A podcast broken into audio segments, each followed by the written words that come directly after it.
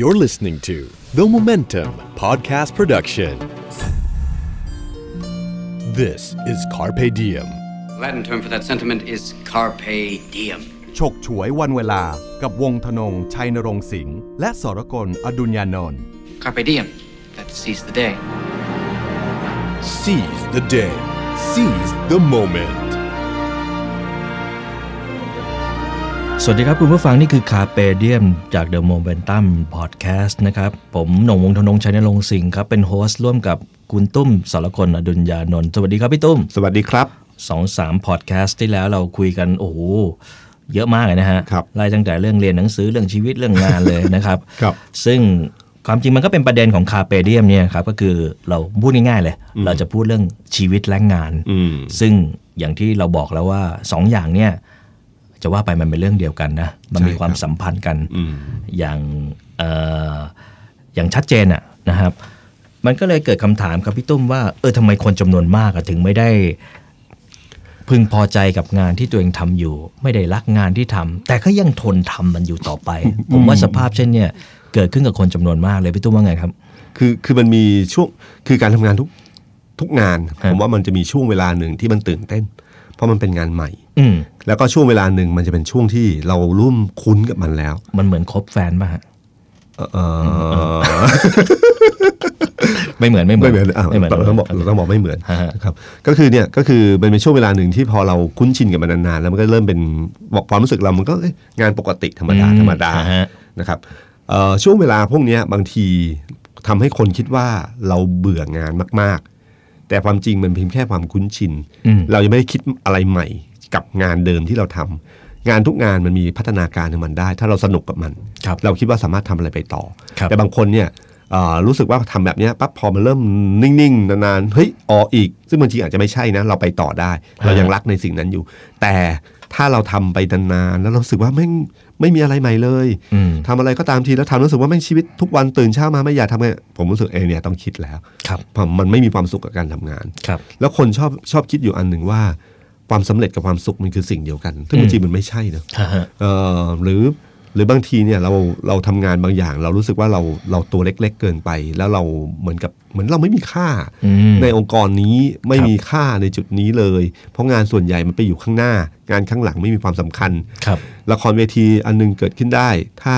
เอ่อคนที่อยู่ข้างหลังรู้สึกแบบนี้ละครเวทีจะไม่ดีแน่นอนเลย อืม คนข้างหน้าเป็นแค่การแสดง แต่ข้างหลังนี่มันเต็มไปด้วยไฟด้วยแสงด้วยฉากด้วยระบบอะไรต่างๆมากมาย ครับ มันอยู่ที่ว่าเรามีความสุขกับตรงจุดๆนั้นหรือเปล่าเท่านั้น ครับผมเพราะคนจำนวนมากเนี่ยชอบมองออกไปจากตัวเองใช่ไหมครับพี่ตุ้มนะฮะเราก็เลยเห็นคนทำงานจำนวนมาก โดยเฉพาะในระดับที่เป็นพนักงานหรือลูกน้องนะครับ ครับ ที่ชอบบ่นเจ้านาย ใช่ไหมบ่นเจ้านายบ่นบริษัทนะฮะยอมรับครับพี่ตุ้มผมก็เคยเป็นคนหนึ่งในนั้น ครับ ตอนที่ผมเป็นพนักงานบริษัทตัวเล็กๆกันนะครับ ขอเล่าประสบการณ์เรื่องหนึ่งแล้วกันนะครับ ผมเคยเป็นเอ่อนักเขียนกองบรรณาธิการอยู่ในนิยสารเล่มหนึ่งนะฮะเอ่อคนทำหนังสือครับพี่ตุ้มก็คงรู้นะครับ มันไม่เป็นเวลาเท่าไหร่นะฮะเราก็ชอบทำงานแบบเลยเวลาอะไรเงี้ยเอ่อพวกนักเขียนชอบหาเรื่องอะไรเนี่ยนะนะมันไม่มีสมาธิต้องทำงานตอนค่ำๆอะไรเงี้ยนะฮะ มันก็มีอยู่วันหนึ่งนะครับที่ผมนั่งถอดเทปบทสัมภาษณ์อยู่ผมจำได้เลยนะฮะนั่งนั่งไปสักพุกสักพักหนึ่งเนี่ยหกโมงเย็นปุ๊บเจ้าของบริษัทครับ อืม เปิดประตูเดินเข้ามาพวกเรา แล้วก็บอกเห็นผมนั่งอยู่คนเดียวนะฮะเขาก็เลยเดินไปปิดแอร์ อืม อืมตอนนั้นนะครับผมฉุนมากเลยครับพี่ตุ้ม อืม เอ่อคิดในใจว่าโหเขี้ยวว่ะ อืม ทำไมงกอย่างนี้วะอะไรนี่นี่ทำงานนะเนี่ยไม่ใช่แบบว่าทำอย่างอื่นเนี่ยนะ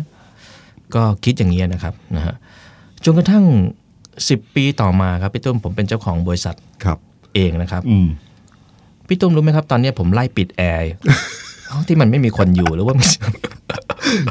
ปิดแอร์ปิดไฟไฟในห้องน้ำบางทียังไม่ต้องเปิดทั้งวันกลางวันสว่างจะตายอะไรเงี้ยเพราะว่าผมเห็นบินค่าไฟครับ ผมรู้แล้ว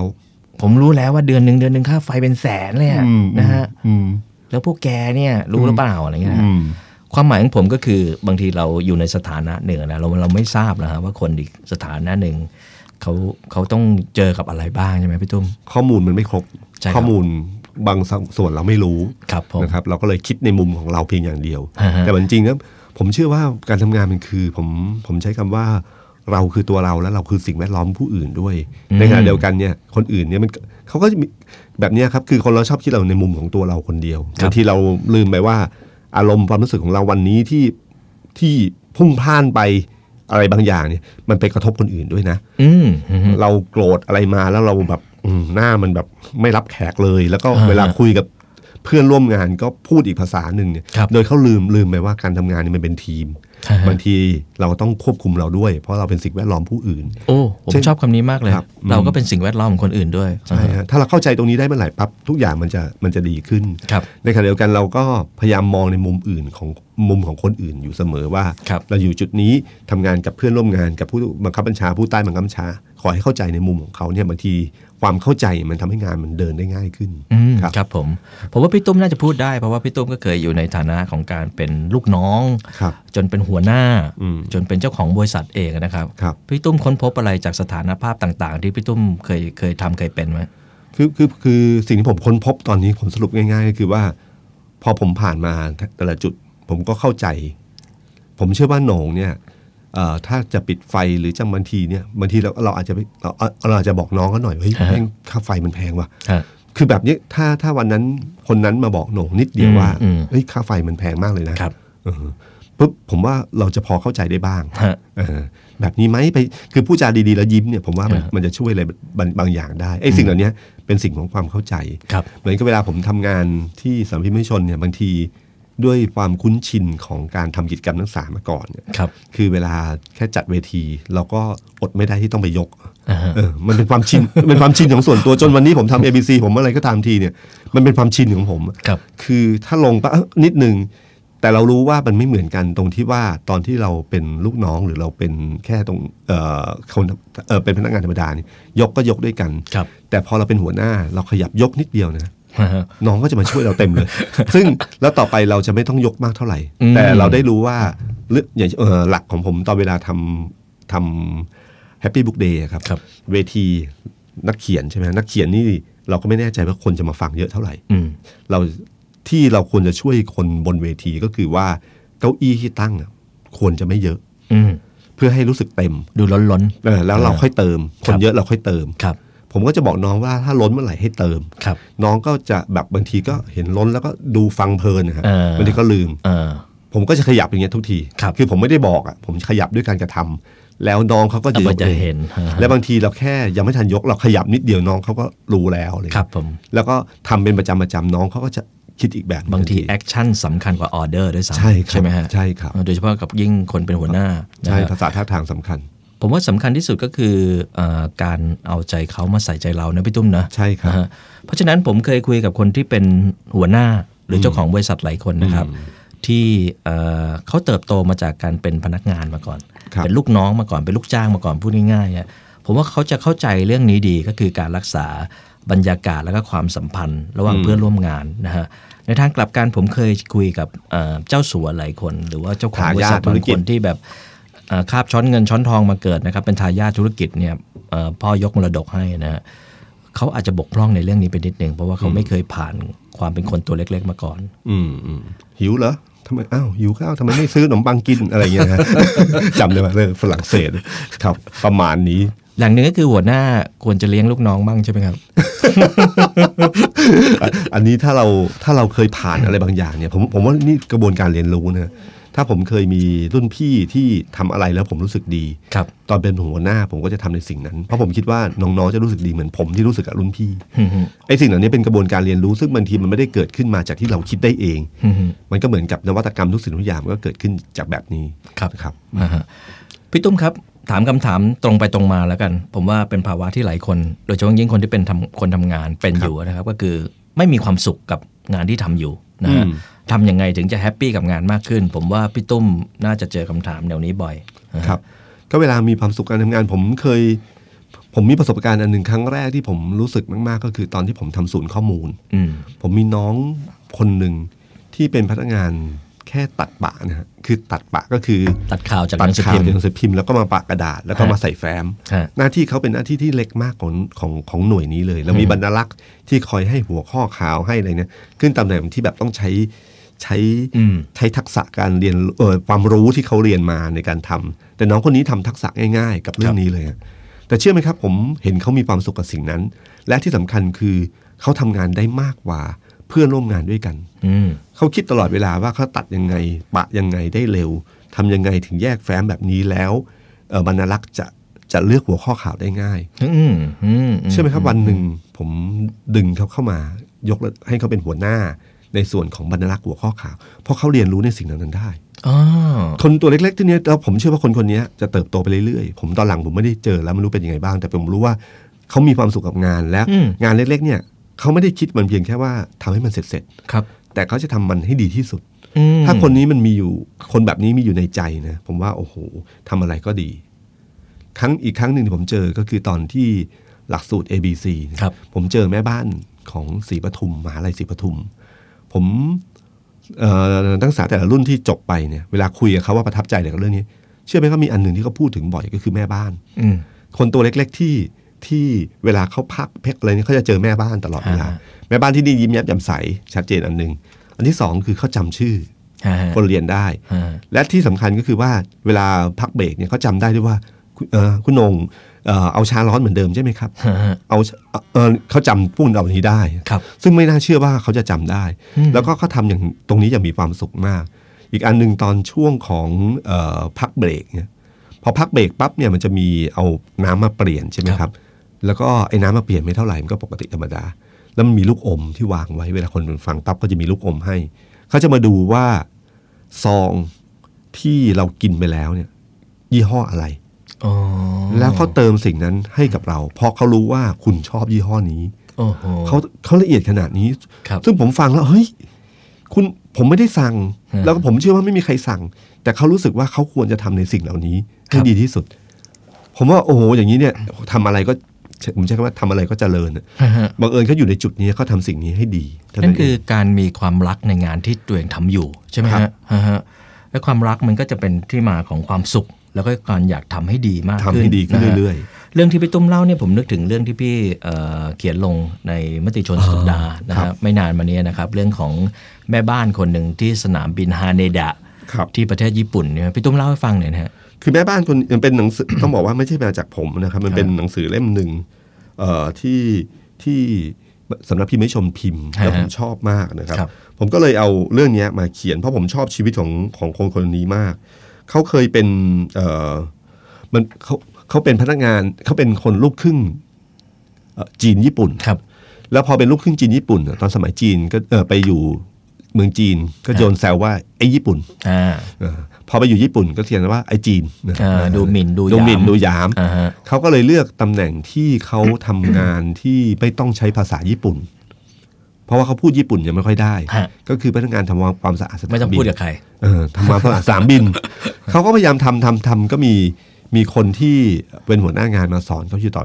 ตัวเชื่อไหมยิปแบบญี่ปุ่นญี่ปุ่นเนี่ยทุกอันมันมันมีประกวดได้ ฮะ อันนี้ก็ประกวดพนักงานทำความสะอาด อ่าฮะ แข่งขันว่าใครเก่งที่สุดในประเทศ ครับ ผู้หญิงคนนี้ก็ไปไปแข่งพอไปแข่งเสร็จปั๊บเขาปรากฏว่าเขาได้ที่สอง ครับ ผู้หญิงเขาก็เสียใจว่าทำไมเขาเขานึกว่าทำดีที่สุดแล้ว อืม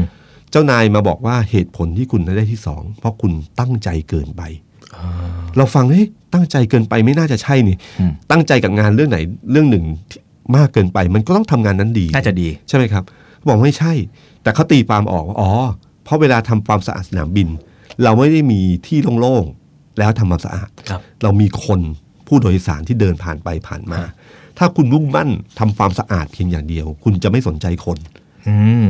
แต่ความรู้สึกของคนเนี่ยก็คือคนเนี่ยจะรู้สึกกับความสะอาด และตัวคนทำความสะอาด อ่า ฉะนั้นเขาต้องสังเกตว่าจังหวะไหนคนเดินออกปุ๊บไปทำความสะอาด ครับ จังหวะไหนเดินผ่านแล้วต้องยิ้มให้ผู้โดยสาร ฮะ นี่คือไม่ได้ใส่ใจกับแค่ความสะอาด แต่ใส่ใจกับคนด้วย อ่า พอหลังจากนั้นปีสองเขาก็ได้รางวัลชนะเลิศ ครับ ได้ที่หนึ่งแล้วก็หัวหน้าก็บอกว่าผมรู้ว่าคุณทำได้ ครับ หัวหน้านี่ง่ายมากเลยนะ พอชนะเขารีบบอกเลยเอ้ยรู้ว่าทำได้ ไอตอนที่สองบอกว่ามึงทำไปเลยนะครับก็ก็เนี่ยเขาได้กำลังใจมาแล้วก็เขาปัจจุบันเนี้ยเขาเชื่อไหมครับว่าความใส่ใจ ใน ความสะอาดของเขาเนี่ยเขาละเอียดถึงขนาดที่ว่าเอ่อเขาสามารถผลิตอุปกรณ์สำหรับสำหรับการทำความสะอาดอย่างเช่น เอ่อในท่อน้ำเอกเปิดก๊อกน้ำมาเนี่ย ฮะ ข้างในถ้าสมมติว่ามีมีอะไรที่สกปรกหรือนั้นอยู่เนี่ย เออเออ เขาก็สามารถทำแปลงเล็ก ๆ เพื่อที่เข้าไปทำความสะอาดตรงนั้นได้ อืม เครื่อง นะฮะ เป่าลมเนี่ยเป่าเป่าร้อนเนี่ยเวลา อ่า เป่ามือเนี่ยเขาก็บอกว่ามันข้างในเนี่ยถ้าทิ้งไว้มันจะอับชื้น ครับ มันต้องมีอุปกรณ์เล็ก ๆ ที่สอดเข้าไปทำความสะอาดตรงนั้น อ่าฮะ เพื่อให้มันกลิ่นอับชื้นออกมา เพราะเมื่อใดก็ตามทีที่กลิ่นอับชื้นเกิดขึ้น มันเราจะฉีดน้ำยา อืม ซึ่งกลิ่นน้ำยาเนี่ยคนเข้าไปจะไม่ชอบ ฮะ ถ้ามันสะอาดก็ไม่ต้องฉีดน้ำยา ฮะฮะ เขาเล่นเล่นเกมกับตัวเองอันหนึ่งที่ผมชอบก็คือว่าเกมของเขาก็คือว่าเขาถ้ามีผู้โดยสารคนไหนเปิดประตูห้องน้ำเข้าไปปึ้งแล้วหน้าตาตื่นตกใจว่าเฮ้ยทำไมสะอาดจังเลย อ่าฮะ เขาชนะ อ่า เขาชนะแล้วแล้วหลักของเขาอันหนึ่งก็คือว่าถ้าเราทำความสะอาดมากเท่าไหร่เนี่ย ยิ่งใครเห็นว่ามันสะอาดมากเท่าไหร่เขาจะไม่กล้าทำสกปรก ครับผม มันจะเกิดเป็นความเป็นสิ่งแปลกปลอมขึ้นในห้องน้ำ ฮะฮะ แต่เราเห็นน้องน้ำสกปรกเมื่อไหร่เราก็สามารถโยนกระดาษตรงไหนก็ได้เพราะรู้สึกว่ามันก็สกปรกอยู่แล้ว ครับ แต่ถ้ามันสะอาดเนี้ยบปุ๊บไม่มีกระดาษไม่มีอะไรกระกระเซ็นกระสายเลยนี่ปั๊บมันก็จะรักษาความสะอา ไม่ ด อยากทำเลิก พอไม่อยากทำเลอะเขาก็ทำงานน้อยลง ครับผม ปรากฏว่าสนามบินที่เขาทำเนี่ยติดอันดับสนามบินที่สะอาดที่สุดในโลกแล้ว ครับ ตอนนี้ ผม เขาก็เป็นหัวหน้าที่คุมคน ฮะ ประมาณ 500 คนในการดูแลสนามบินแห่งนี้ ผมเห็นด้วยครับฮา ครับ เนดานี่เคยไปลงหลายครั้งเออสะอาดจริง สะอาดจริงใช่ไหม สะอาดจริง ๆ นะครับ แล้วก็ที่สำคัญก็คือเขาเข้ามาทำตอนไหนก็ไม่รู้นะ เขาเข้าเร็วออกเร็วมากนะครับ ลองนึกถึงห้องน้ำไทยดูนะครับพี่ตุ้มครับ มันจะเขินทุกทีเลยครับ คุณผู้ฟังเป็นเหมือนผมไหมครับ เวลาเข้าไปแล้วเจอพี่พี่พี่นะนะผู้หญิงกำลังทำอะไรอยู่นะบางทีมันฉี่ไม่ออกเลยนะ มันเขินนะครับ ก็เอ่อตัวอย่างที่เล่ามาเนี่ยมันทำให้ผมนึกถึงเรื่องหนึ่ง ครับ เหมือนกันกับพี่ตุ้มประสบการณ์ ญี่ปุ่นเหมือนกันเลยนะฮะผมไปญี่ปุ่นบ่อยนะครับ ชอบเที่ยวญี่ปุ่นนะครับ แล้วก็ตอนที่ถ้าผมไปโตเกียวเนี่ย ผมจะชอบไปอยู่แถวอิเกบุกุโระนะฮะ ครับ มันเป็นแหล่งกลางคืนเนี่ยชอบเที่ยวดึกๆนะฮะ ครับ ไปทั้งทีไปให้คุ้มเอ่อผมก็ไปกับหญิงสาวของผมอะนะครับนะฮะแล้วก็เราก็เที่ยวกันทั้งวันนะครับ ดึกดื่น ทีนี้พอตอนจะกลับมาโรงแรมเนี่ย เราก็จะหาร้านแวะกินอะไรก่อนนะครับ แล้วก็แถวโรงแรมเราเนี่ยจะมีร้านรามเมนอยู่ร้านหนึ่งครับพี่ตุ้มที่เอ่อเขาเปิดดึกมาก ครับ มีอยู่ร้านเดียวแหละอ่าฮะเปิดบิดประมาณตีสองครับนะฮะเรากลับมาประมาณเที่ยงคืน เที่ยวดึกไหมครับพี่ตุ้ม อ่าฮะเพราะฉะนั้นเราก็จะกินรามเมนร้านเนี่ยนะครับเอ่อวันแรกที่เราสองคนเข้าไปในร้านนี้นะครับพี่ตุ้มเอ่อมันก็เป็นร้านรามเมนหยอดเหรียญนะครับ หยอดเหรียญไปแล้วก็มายื่นให้เขา ทีนี้ผมว่าตามภาษาคนไทยเนี่ย อืม ราเมนของญี่ปุ่นชามมันใหญ่ครับพี่ตุ้ม ครับ นะฮะเราก็จะสั่งมาแบ่งกันกินนะฮะก็สั่งราเมนชามเดียว แล้วก็เกี๊ยวซ่าอีกอีกจานหนึ่งแล้วกันนะฮะเอ่อทีนี้เขาก็เห็นเลยว่ามาสองคนจะสั่งชามเดียว เขาก็ยกชามเปล่ามาให้อีกใบหนึ่งอ่านะฮะแต่ที่น่าสนใจกว่านั้นคือในชามเปล่าอะครับพี่ตุ้ม มีสาหร่ายวางอยู่แผ่นหนึ่ง แล้วก็มี โอ้ ไข่นกกระทาวางอยู่ฟองหนึ่ง โอ้โห อ้อ อืม รู้สึกประทับใจมากเลย ครับ นี่คือนี่คือแถมให้ฟรีๆด้วยนะครับ อืม เออฮะเราก็แบบเออดีจังเลยเนี่ยน่ารักมากเลยนะโดยที่เราไม่ได้ร้องขอเลยนะครับพี่ แล้วก็ ตุ้ม สามารถแบ่งราเมนใส่น้ำปั๊บก็มีสาหร่าย ใช่ อยู่ ครับ แล้ว ใช่ เพิ่มขึ้นมา ใช่ใช่ใช่เพราะฉะนั้นเออคืนถัดมา ครับ เรากลับดึกอีกเราก็ไปอีกนะฮะเราก็ไปกิน กินร้านเนี่ยเขาก็อิรัชชัยมาเซตาม ร้านแบบว่าญี่ปุ่นนะนะครับตะโกนทักทายกันร้านนี้มันเฮฮาดีขำๆไม่รู้เขาพูดอะไรนะฮะแต่รู้สึกว่าเขาก็ตะโกนต่อๆกันอะไรเงี้ยคุณผู้ฟังหลายๆท่านที่เคยไปเที่ยวญี่ปุ่นคงเคยเห็นนะฮะ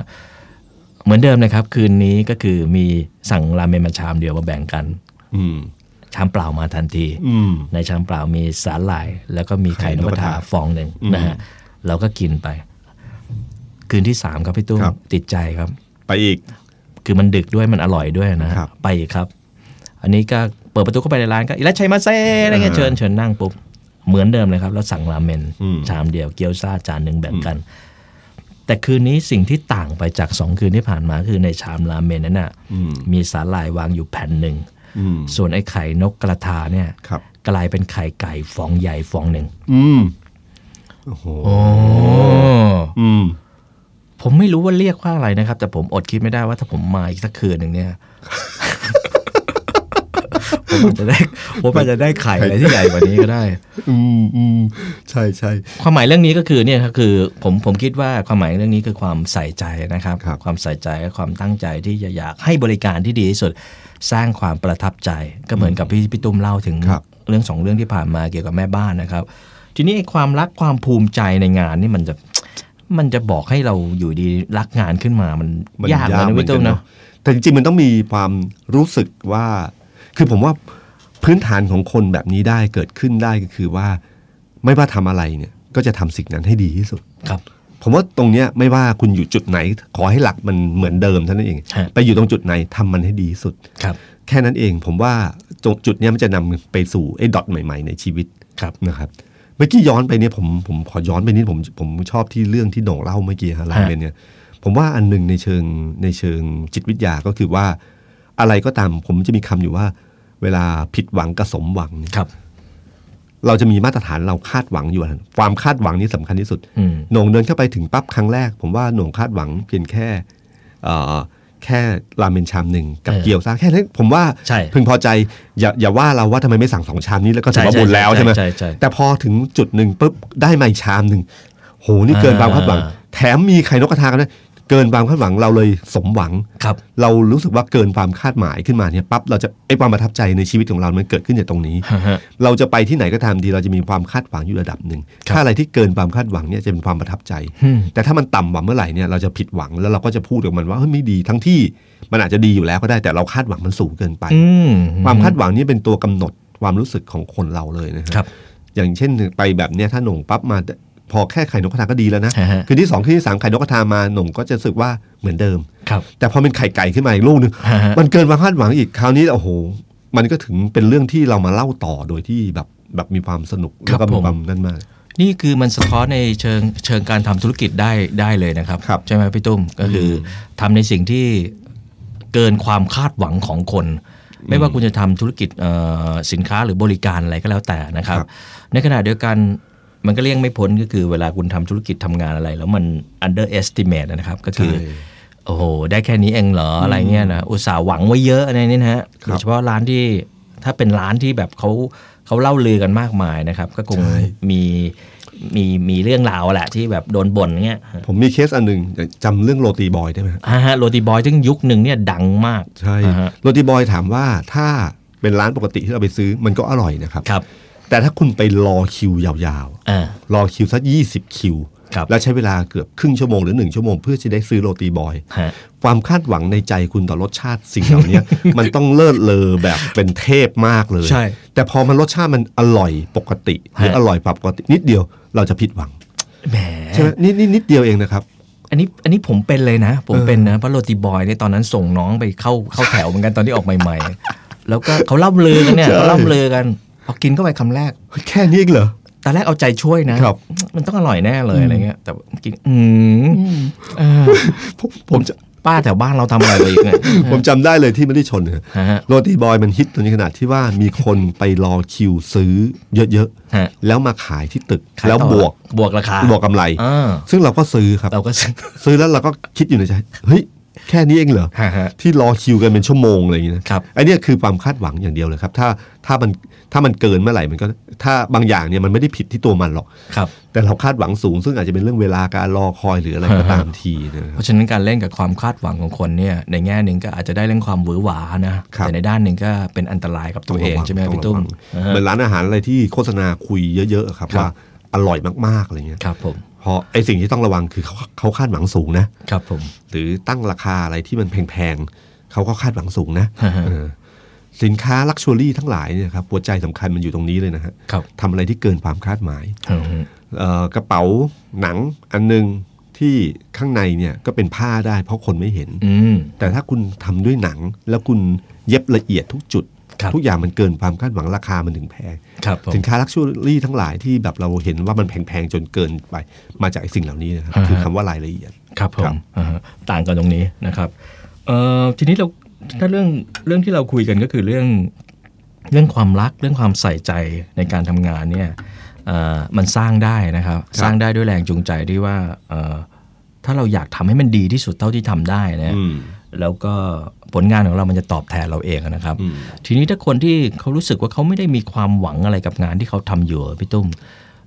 ทำไปวันๆอย่างเงี้ยซึ่งผมว่าเป็นภาวะที่คนจำนวนมากเป็นอยู่นะฮะเขาจะมีวิธีปลูกตัวเองขึ้นมาอย่างไร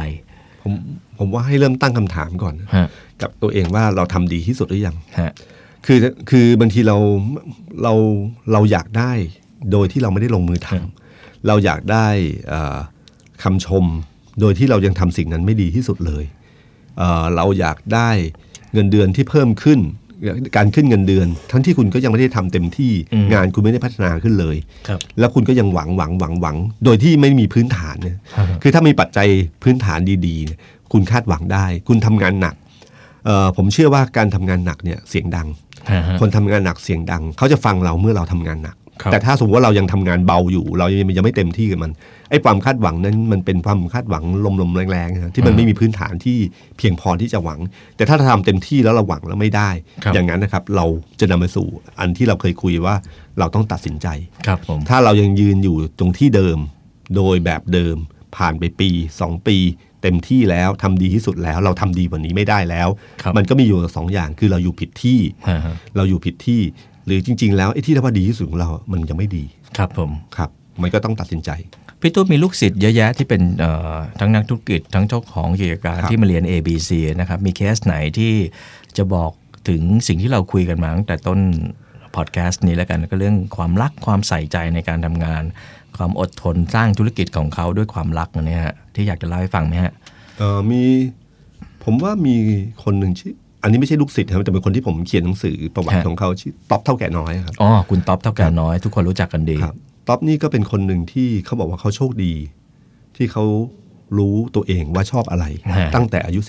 ครับ 16 คือตอนที่เขาเรียนมหาลัยตั้งแต่วันที่เขาทำเกาเกาลัด ครับ เท่าแก่น้อยเข้ามาเนี่ยเขาก็รู้เลยว่าสิ่งที่เขามีความสุขสุดคือการค้าขาย ครับ การทำธุรกิจนี่คือสิ่งที่มีความสุขของเขาอยู่ในห้องเรียนยังไงก็ตามที่เขาก็มีคิดอยู่กับตัวเลขอยู่ตลอดเวลาว่าวันนี้ขายได้เท่าไหร่เป็นยังไงบ้างคิดอยู่ตรงนี้ตลอดเวลาเขาโชคดีที่เขาทำตรงนั้น อืม พอเขารู้ตัวเองปั๊บเขาลงไปทำเนี่ยเขาก็เขาก็ลงแรงหนัก แล้วเขาก็ลุ่มหลงกับมันอย่างเต็มที่ ครับ ในความคิดในชีวิตนี่เขาแบบอืมเขาอยู่กับมันเลย ครับ แล้วก็เขารู้เรื่องคุณค่าของเงินมากขึ้น จากวันก่อนที่เขาเคยรวยในสมัยเด็ก ๆ เพราะว่าการเล่นเกม ซึ่งมันไม่ได้ลงแรงเท่าไหร่ ครั นะ บ เล่นเกมขายอะไรในในเกมเนี่ยเขาได้เงินก้อนใหญ่ตั้งแต่เด็ก ๆ เลยนะ อืม ผมเคยถามเขาว่าวันที่เขาได้เงินวันนั้น กับวันที่เขาได้เงิน ตอนที่เขาทำเการัด หรือทำเท่าแก่น้อยต่างกันไหม ครับ เขาบอกว่าต่างกันครับพี่ตอนที่ผมทำเการัดเนี่ยเชื่อไหมครับ ปีหนึ่งผมไม่ได้ซื้อเสื้อผ้าใหม่เลย เออ ผมใช้ซื้อเสื้อผ้าเก่าตลอดเลย ฮะฮะ เวลาไปไหนใช้เงินแต่ละบาทนี่ผมคิดเยอะ เพราะผมรู้ว่าที่มาของเงินกว่าจะได้มาเป็นยังไง ครับ แต่วันเล่นเกมไม่ใช่ วันนั้นคือวันที่เงินที่ได้มาแบบสบายๆ มันคุณค่าของมันต่างกัน อืม เงินเท่ากันนะครับ เงินเหมือนกัน แต่ที่มาของมันต่างกัน ก็ทำให้คุณค่าในใจมันต่างกัน ครับผม ครับ อืม พอเขาลุ่มหลงในงานนี้ที่เขาประสบความสำเร็จวันนี้ผมเชื่อว่ามาจากอันเนี้ยครับ ว่า ครับ เขาลุ่มหลงกับมันจริง เขาทำงานแบบคือฐานะดีขึ้นยังไงก็ตามทีเนี่ยเขาก็ยังทำงานอย่างเต็มที่แล้วคิดอยู่ตลอดเวลา เพราะเขามีความสุขในสิ่งที่เขาทำ ครับผมน่าสนใจมาก น่าประทับใจมาก นี่คือคาเปเดียมนะครับพอดแคสต์จาก The Momentum เดี๋ยวพอดแคสต์ต่อไป เราก็คงมีประสบการณ์เกี่ยวกับเรื่องชีวิตและการทำงานของทั้งผม แล้วก็พี่ตุ้มสรกลมาคุยกับคุณผู้ฟังให้ฟังกันอีกนะฮะ วันนี้ก็พอแค่นี้ก่อนแล้วกัน ขอบคุณพี่ตุ้มมาก ๆ นะครับ สวัสดีครับ นี่คือ Sis the Day Sis the Moment คาเปเดียมขอให้ทุกท่านมีชีวิตที่ดีครับ สวัสดีครับ สวัสดีครับ This is the Momentum Podcast Network. Download all episodes at themomentum.co slash podcast. Themomentum.co. Seize the moment.